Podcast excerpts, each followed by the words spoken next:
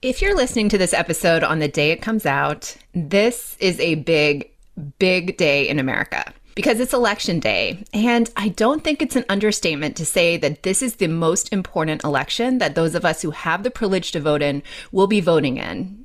At least it is in my lifetime, because this election may determine if you or I get to be able to vote in the next one. So if you're listening to this and have not yet voted today, turn us off and please, please go vote. We need everyone's voice in these elections, as the alternative may be that our voices no longer matter. And now, with that PSA, I'm turning this over to Sarah for some hope. Love being the beacon of sunshine right now. Yes, in fact, I'll take it though, because we specifically wanted to release the conversation that we had with Steve Phillips today on election day, like you said, because it may be a day where you, like it sounds like me, Sasha, needs some hope. This is the first time, as you'll hear me say in the podcast, that I've actually gotten hope in a long, long time, thanks to his book, How We Win the Civil War. And so in today's conversation, we're going to discuss the idea that the Civil War never really ended. Yep, get ready. And also how we can finally win it with some really concrete ideas and action items for all of us at the end of the episode. So it may be exactly what you need to hear today on election day, or maybe tomorrow, or maybe every day past that point when we need to keep fighting for all of us. Welcome to the Dear White Women podcast, the show that helps white women use their privilege to uproot systemic racism without centering themselves in the process. We are your biracial hosts, Sarah and Misasha. Steve, would you please introduce yourself for our audience? I'm Steve Phillips, the author of How We Win the Civil War, it's my second book after writing Brown is the New White, and I'm the founder of Democracy in Color, which is a multiracial political media organization. Uh, so excited to speak with you today because if you had been a fly on my wall, you would have heard me reading your book and being like, this is amazing. You have to read this. Honestly, this is the first time I've actually, you know, being in this work and living through the world over the last few years, it's harder, right? And it, it takes a lot to maintain hope. Your book, this is the first time I've felt this sense of hope, like deep hope in a very long time. So I thank you very much for writing your book, How We Win the Civil War to lay a little groundwork, you know, you set up your book so that the reader understands the foundation that we're built on today, which is that the Civil War never really ended, as in, you know, we never really fully uprooted the notion that this country was built by and for rich white men. And, and you say, and I'll quote this part, but it's the clearest proof that the South never surrendered is that they continued to wage a violent and bloody civil war long after the cessation of armed hostilities. And I never thought of it this way, but it makes a lot of sense and you have a load of support in the first half of your book. And I find your arguments and perspective like 100% spot on. I can't find any holes. Yes. Well, let me just jump in for a second because I'm also, and our listeners who have listened for a while know this, but I'm the granddaughter of a Civil War historian. And so, from my perspective, I've always thought, you know, sort of what came out of Reconstruction, sort of the black codes, the policing of black bodies. We talked about this on our podcast as sort of a direct line from anti black laws from that period to Trayvon Martin to George Floyd to everything that's happening today. And, you know, that so I've believed this to be true for a really long time. So I'm so excited to talk to someone else who not only firmly believes this to be true, but really lays out the support for that. But this is still I think a hugely controversial or a difficult idea for a lot of people. So, what sort of pushback have you gotten, you know, to this book and in particular to this part of your thesis?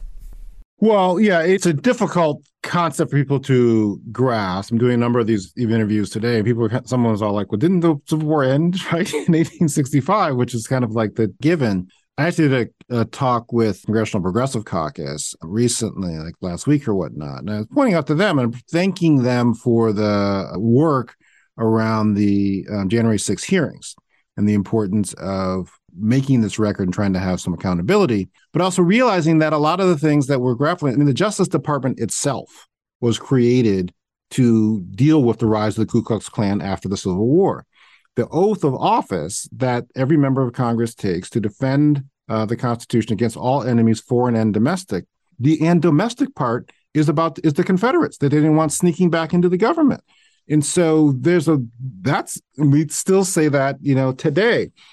And then one of the things that was so fascinating writing the book is in trying because originally it started out as a as a theoretical concept. The publisher, New Press, came to me and said, "Do you want to write a second book?" And I was like, "Yeah, maybe we should use the Civil War as a metaphor for what this current political moment is." And then 18, eight months later, people carrying the Confederate flag, wearing sweatshirts saying MAGA Civil War, January 6, 2021, stormed the Capitol to stop the peaceful transfer of power. It's like, well, it's not so theoretical anymore. And then when I began to get into the history and telling the story, I mean, everybody obviously knows Lincoln was assassinated. I didn't even know exactly when and exactly why. So the surrender of the at Appomattox of the Confederates to end the Civil War took place on the Sunday. That Tuesday, Lincoln gives a speech talking about limited voting rights for African Americans. John Wilkes Booth is there, hears the speech, tells somebody that means N word citizenship. That's the last speech he'll ever give.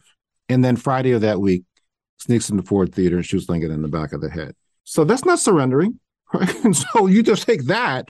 And then what that resulted in was Andrew Johnson being ascended to the presidency, who was very sympathetic and supportive of the Confederates, opposed the 15th Amendment, opposed the Civil Rights War amendments. And then you have 1876, the, the Hayes-Tilden Compromise, the North gave the South back to the slaveholders. And so then for a hundred years after that, we had legalized racial segregation, legalized white supremacy within this country. And I didn't realize when I wrote my first book that we everybody thinks, oh, Brown versus Board of Education and it, it, you know, it eliminated legalized segregation it only eliminated racial segregation in education. And that was uh, 54. So it was completely legal all the way up to 1964 to racially discriminate in housing, in hiring. And so all of the different racial inequality, racial wealth gap we, we have was government sanctioned. On top of which they take the GI Bill, where you basically gave billions of dollars to white people. And so there's a very clear through line. So if you want to say anything ended, you could only really say it ended in 64 or 65. And then we can debate what that past 50 years has actually been looked like. But when I started to make the case, I was like, oh, it's true. We have, in fact, they never stopped fighting. We have, in fact, been engaged in this war all the way since the 1860s. Oh my gosh, which is just 50, 60 years ago, right? Within people's lifetimes. This is not when when we hear the conversations with people and they're like, but slavery ended so long ago. Like there are still a lot of people who cannot understand how recent and how current these forces are.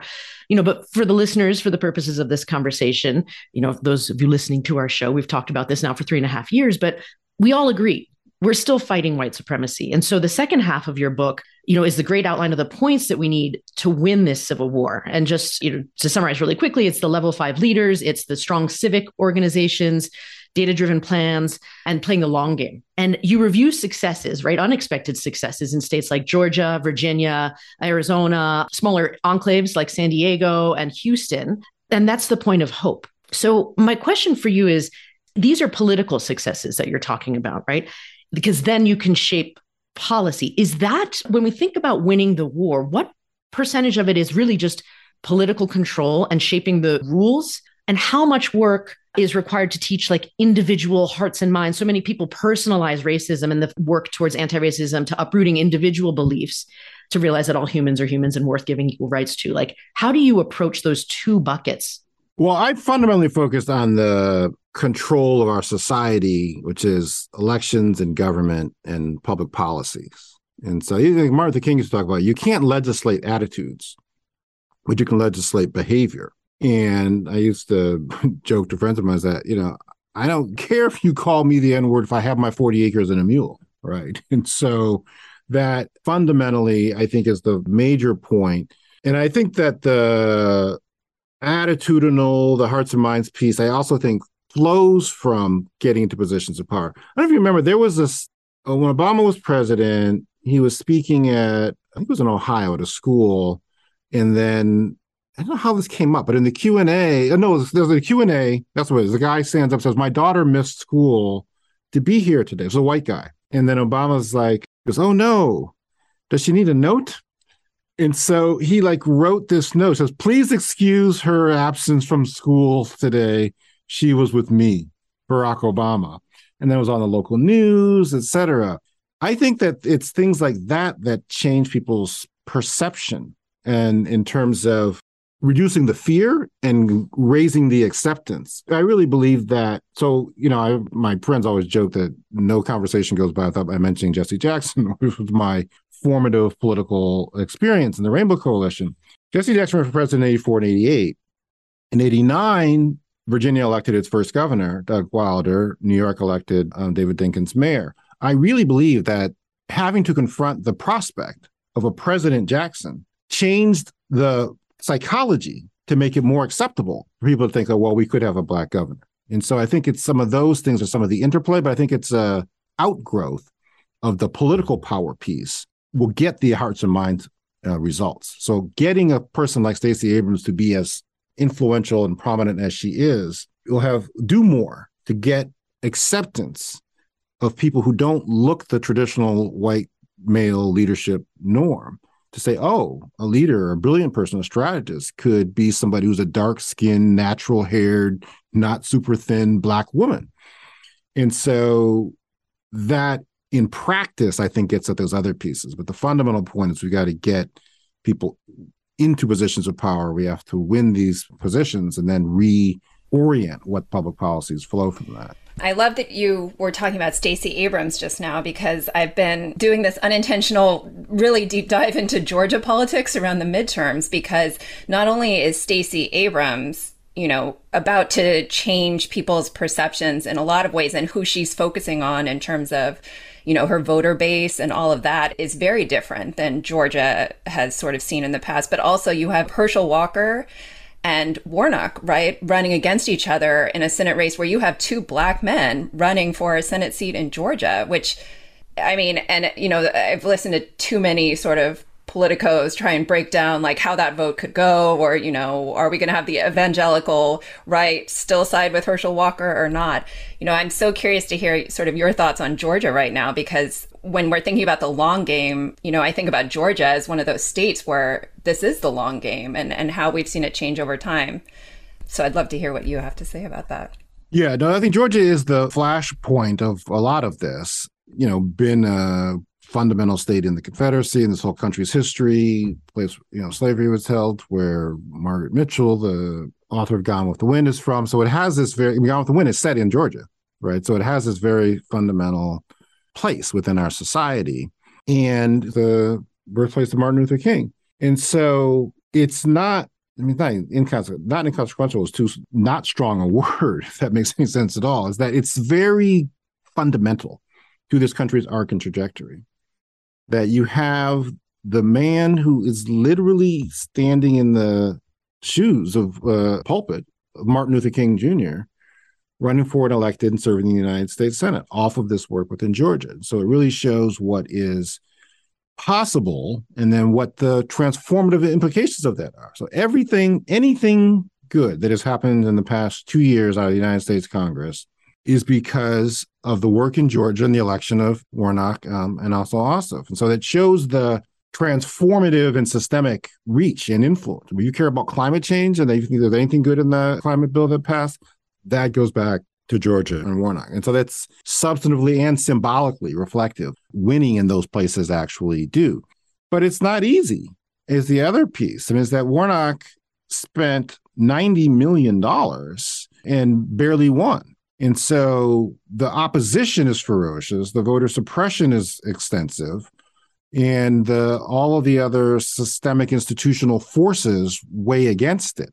And I do try to talk in the book about, I mean, it's not accidental that we've never had a black woman governor. It's not because there haven't been smart black women. There's all of the different institutional as well as psychological barriers around what leadership looks like. So the mountain is very, very, very steep.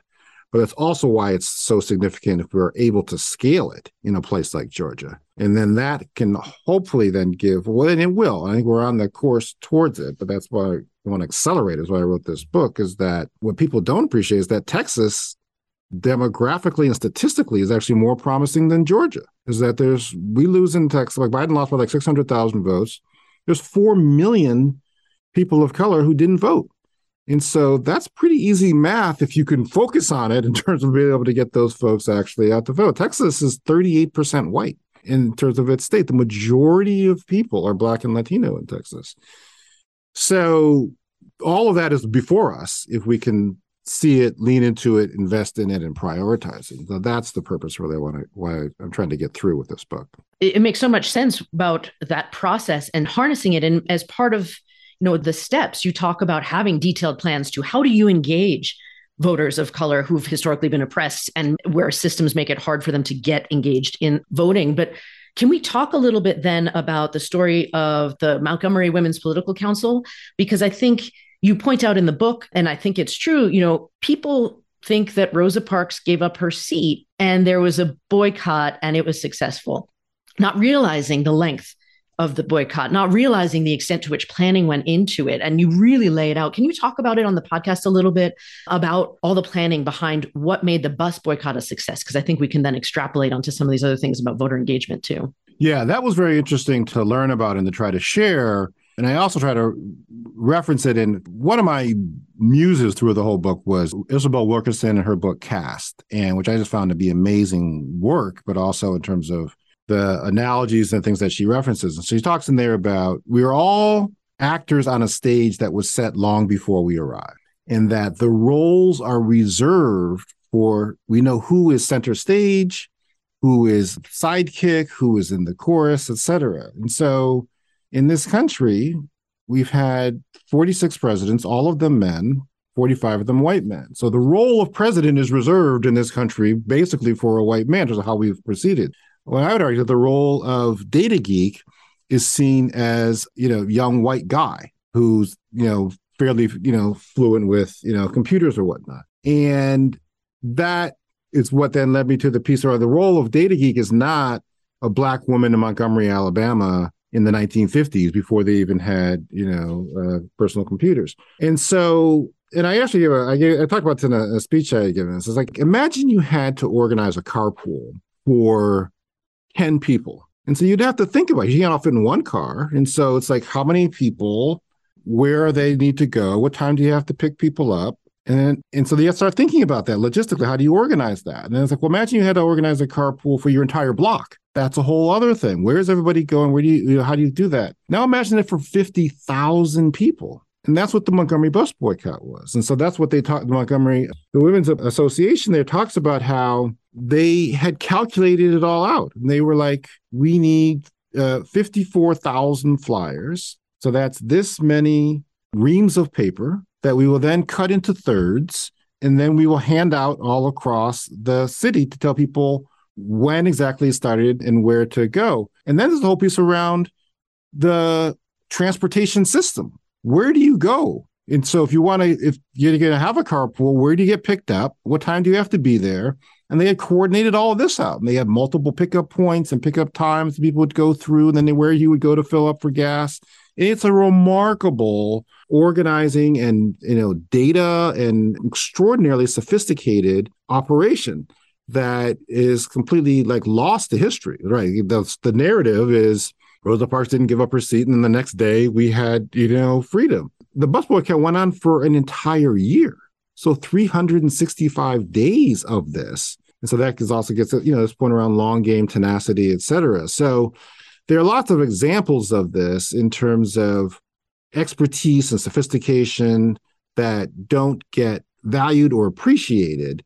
And they don't get valued or appreciated because they don't fit the mold of who we think experts and, you know, geniuses are. It's so true. And the w- way, when we think about it, the way that you described it, I hope everyone listening can sort of imagine like when we talk about sacrifice, when you talk about doing something different, you know, it's not glamorous stuff that you post on social media. It is a day to day change in behavior. It is cutting flyers into thirds. It's like it's doing the actual little things that lead to big change with tenacity, with organization, with all the things that, that you talk about because when you just talked about that long game you know i think that is also important in a country that we're in right now. We tend to operate in these four year cycles and it's like we move in this direction then we move in this direction and we're constantly doing this back and forth. Unlike misasha and i both with our asian background i think about china and the long game that they have always historically played and that's something that we have talked about a bit so when you mentioned you know and we've talked about it in this context too but the, again that long game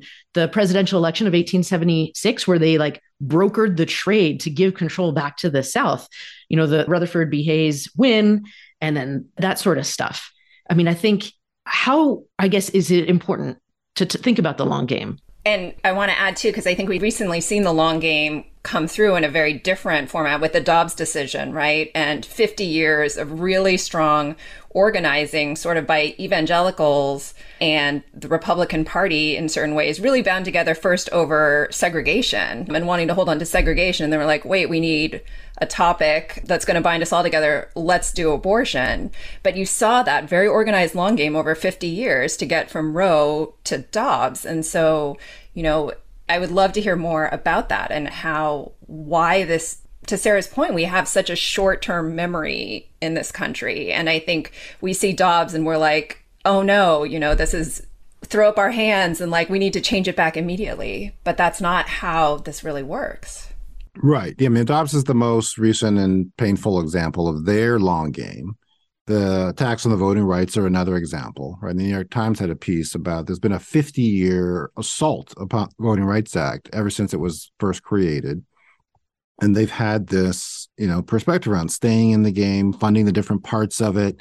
Every so John Roberts, Supreme Court Justice John Roberts, got his start in the Justice Department under Reagan in the 80s, trying to eviscerate the Voting Rights Act and so it's state at it all these different you know points in time so that is that's also part of another example is can you find the people who are going to be at it for the long term and back them and so that's one of the core messages I lay out in the book because I talk about the, this concept of level five leaders, people who are very self-effacing but very driven, disciplined, organized, and effective, and tenacious. So every single one of the places, the case studies that I lay out in the book, have the same leadership core has been at it for a decade and they have methodically and meticulously continued and steadily built and they continuously increase their power and their influence. And that's not to say how people think about it but there are people who are oriented that way and are willing and committed to doing that. And so part of the work is to find those people and back those people. I mean so that uh, we were talking before we got started right in terms of you know my wife's situation and her, her having cancer and us reflecting back on our own you know lives and what we have done has had an impact. And what we've both felt my wife has you know said very we had this whole thing about you know, what brings you joy? Says i knowing that stacey abrams is out in the world brings me joy among the most meaningful work that we have done was partnering and supporting stacey 10 years ago and so that work from 2012 and sticking with her through the ups and downs and helping her to continue to expand the influence and the impact, resulting in flipping the entire United States Congress, moving trillions of dollars to the American people, passing this climate legislation. That's tied to finding someone who was in it for the long game and had those uh, characteristics. And I do think that that's something that individuals can do is that you don't have to have a massive platform, et cetera. You can find these leaders and support them in ways big and small. Tell your friends about them, and you can, you know, do invite them to speak to different groupings that you're connected to, and start to build the, kind of called cocktail party cachet about oh, so and so is you know a genius. But there's lots of leaders who are like them. Many of the people who I lay out of in the book, you know, Michelle Tremillo in Texas, and Tram Nguyen in Virginia, and Andrea Guerrero in San Diego, people like that. So. I mean, that was a perfect transition because what I wanted to ask you next was about this idea of like, let's get tangible here, right? You mentioned the people in the book, but you know, I think just to set the stage a little, you you talk about the silent sanctioning of white domestic terrorism, and then even explicit sanctioning. In the case, I had no idea this 2018 Mississippi state senator Cindy Hyde Smith talking about her friendship with like a cattle rancher and being like, if he invited me to a public hanging, I'd be in the front row. Like as if it's entertainment. Are you kidding?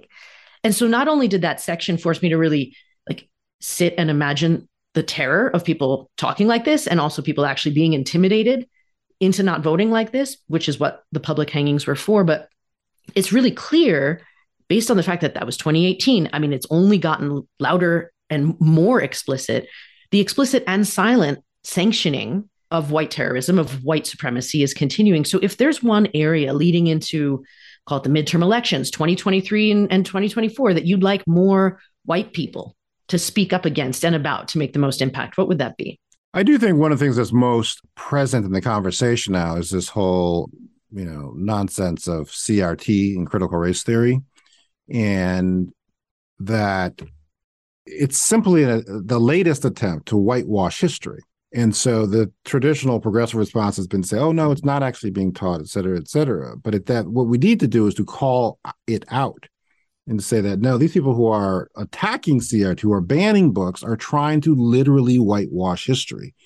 And we need more people and more white people, frankly, to speak up and say, no, we have to look at, squarely face the actual history of this country because so much of that is what shapes the current reality that we're in. The racial wealth gap was created and maintained by public policy within this country.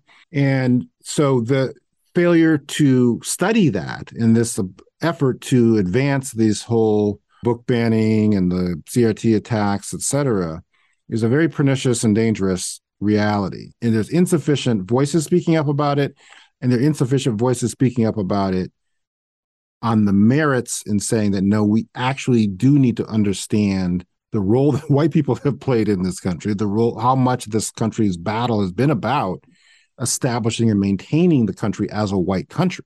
I mean, it was the literal definition of citizenship. You had to be a free white person. From 1790 up to the 1950s, that was the law within this country, upheld by the Supreme Court. They were saying to the, uh, these Asians in the 1920s who wanted to become part of the country, no, you can't become part of the country because you're not white. That's what the law says. So we need white people to speak up on this issue. And so I would say that's one of the most current things in terms of what's happening in the, the ongoing. And I guess also is the uh, these all these attacks on crime. And so we I just did a segment yesterday with Jonathan Capehart on the on his Sunday show about this issue and how crime is for almost 400 years has been a way of telling white people to be afraid.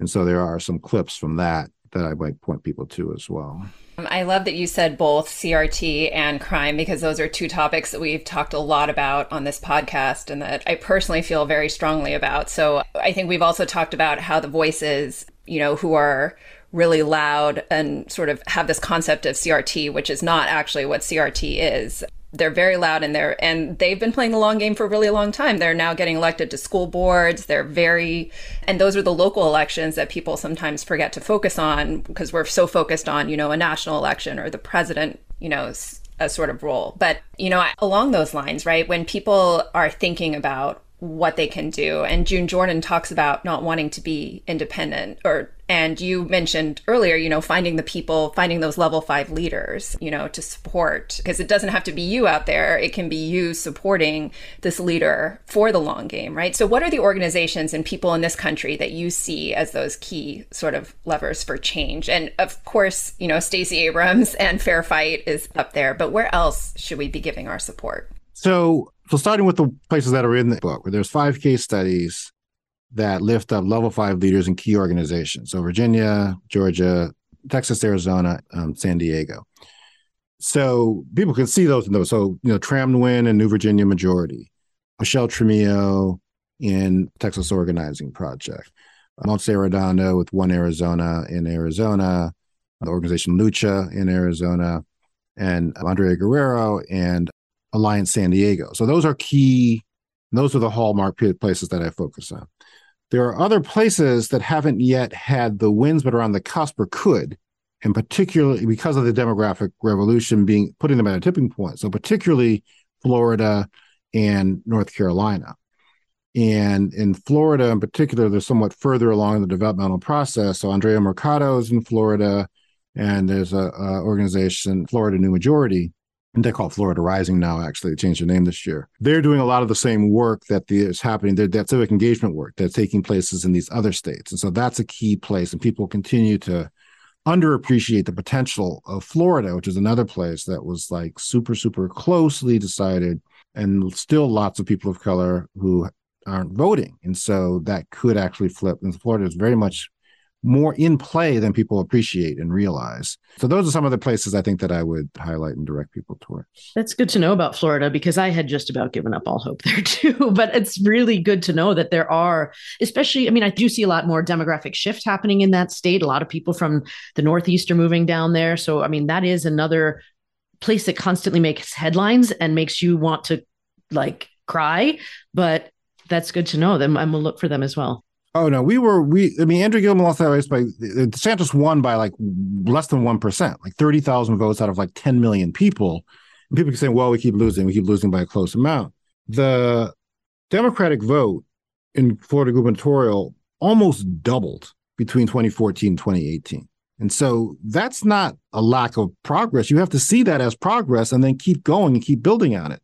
And so that's this. I remember, I so distinctly remember the conversation I had with Stacey Abrams in 2018 after she decided to, well, not concede, but to acknowledge that she wasn't going to be governor. And I was like, well, we just keep going. We keep doing the work. We then try to impact the 2020 election and then keep going towards running again. And so she kept going. And we did defeat Trump in Georgia, and we did flip those Senate seats, and that you know she's very much in the mix to actually take that gubernatorial election.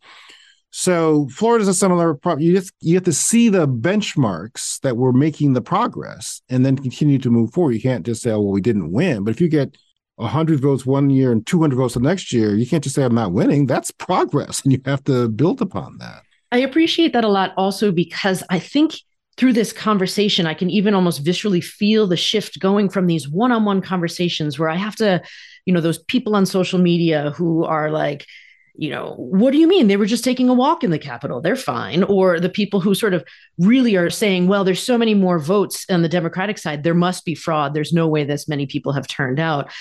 Instead of engaging in that level, we can sort of pull it back up to this huge civic engagement level and really get involved in the process of making change as opposed to really in this minutia of one-on-one battles with people which really just serves to destroy the psychology and the relationships we can potentially have with people. Right and all goes I guess to what kind of society do we want. Is this a, do we believe this is a democracy and should be a democracy? And if it's a democracy shouldn't everybody participate? And i even had to challenge myself to kind of like writing these different like you know prescriptions for change or what things could be and I, so I actually wanted to putting in the book talking about like Peru as mandatory voting. And the, the part even myself was kind of like, that's a little radical. But I was like, we have mandatory taxes, right? We think that's an important thing for everybody to do. So we require you to do it. So if that's a valuable social function, shouldn't we require everybody to vote? Is that also so? But we don't proceed from the standpoint that we want everybody to vote, and we're letting the rights views around voter fraud and stopping people from voting is ha- have more saliency and currency than it deserves. The starting point should be do we want everybody to vote? And if so, how do we go about doing that? And so that's, I think, also how we can start to change the conversation and reframe it in ways that will lead towards longer benefits.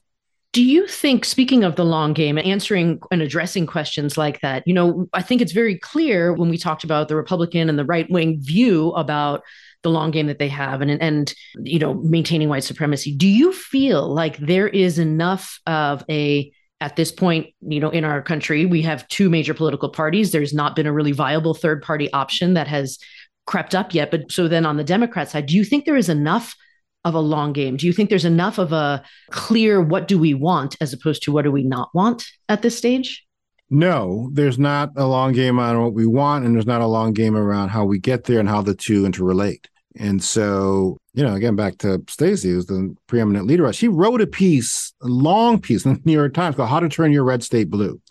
And she says in there, it may take 10 years, do it anyways. And so she lays out this basic prescription, increasing voter participation, civic engagement, et cetera. But that's not how most political money gets spent. That's not how the biggest Democratic and progressive donors think. It's still a lot about television ads and trying to find whatever clever you know innovation they can do rather than the nitty gritty work of building organizations that are community based and do the work to turn people out to get them to vote that's not the standard operating procedure that's not how the vast majority of the actually billions of dollars that get spent so there's that and then there's the interplay of that reality with how the public policy agenda unfolds and then are you pursuing a public policy agenda that speaks to and inspires and mobilizes the growing new majority electorate. Majority of people under 18 are people of color. And so, what's the public policy? So, I was quite pleasantly surprised to see both the background of the decision around the uh, student debt relief piece, that the White House ultimately did decide to lean into that and lean into it more heavily because they wanted to send a message to young people and people of color that they were actually acting on their behalf. So that's an example of the intersection of public policy and political change, but it's not the driving force. It's still far too, you know, short term, next election, what's the tactical buzzword you can say rather than building this longer term piece. So that remains the one of the biggest challenges that we face. And so that's why I wrote a book to try to point a different path. I appreciate that. What else have we not talked about or not asked about that you think is important to share?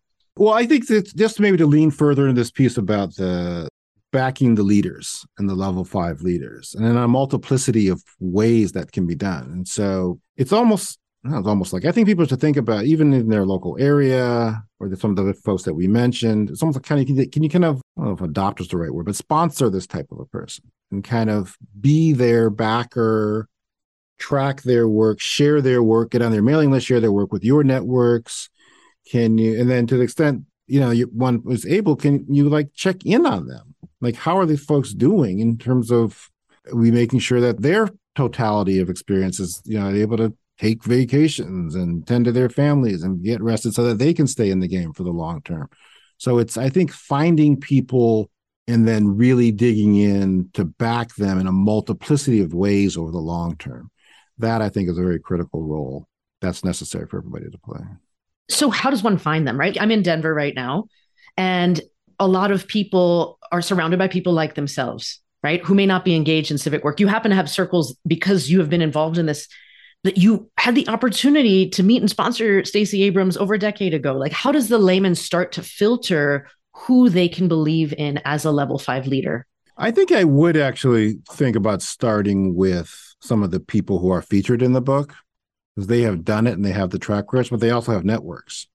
And so it's kind of asking them, do they know? Because they go to conferences, they're part of different, you know, coalitions and organizations. And so do they know somebody in your area who they think is doing a similar kind of work and has a similar kind of potential. But I think that that would be a good vetting entity. And then maybe even then researching the organizations that are in there and seeing what kind of networks they're part of. So there's a network, Community Change, which is a coalition, a constellation of community based organizations across the country that a lot of the groups in the book are part of. So, who else within community change is in your particular area? That's actually a very particular one. I think I would suggest people look at um, and draw from. Uh, you can find more local people to support through that network. That's fantastic. Thank you. Anything else at all? October 18th, book comes out. Spread, tell your friends and family. So, yes. All right. If people want to find you, find your work, find your book, where can they go? democracyincolor.com that's the organization we do a we do our podcast every two weeks we do a weekly newsletter that I write and our team puts together in terms of articles and information. And so you can sign up for that news, get on our mailing list at democracyincolor.com and stay in the loop. You've just listened to the Dear White Women podcast with your hosts, Sarah and Misasha. Yes, we're on social media. And yes, you can hire us to do talks about our book. But the biggest thing, don't forget to sign up for our newsletter to receive our free materials. Head over to dearwhitewomen.com to get on the list.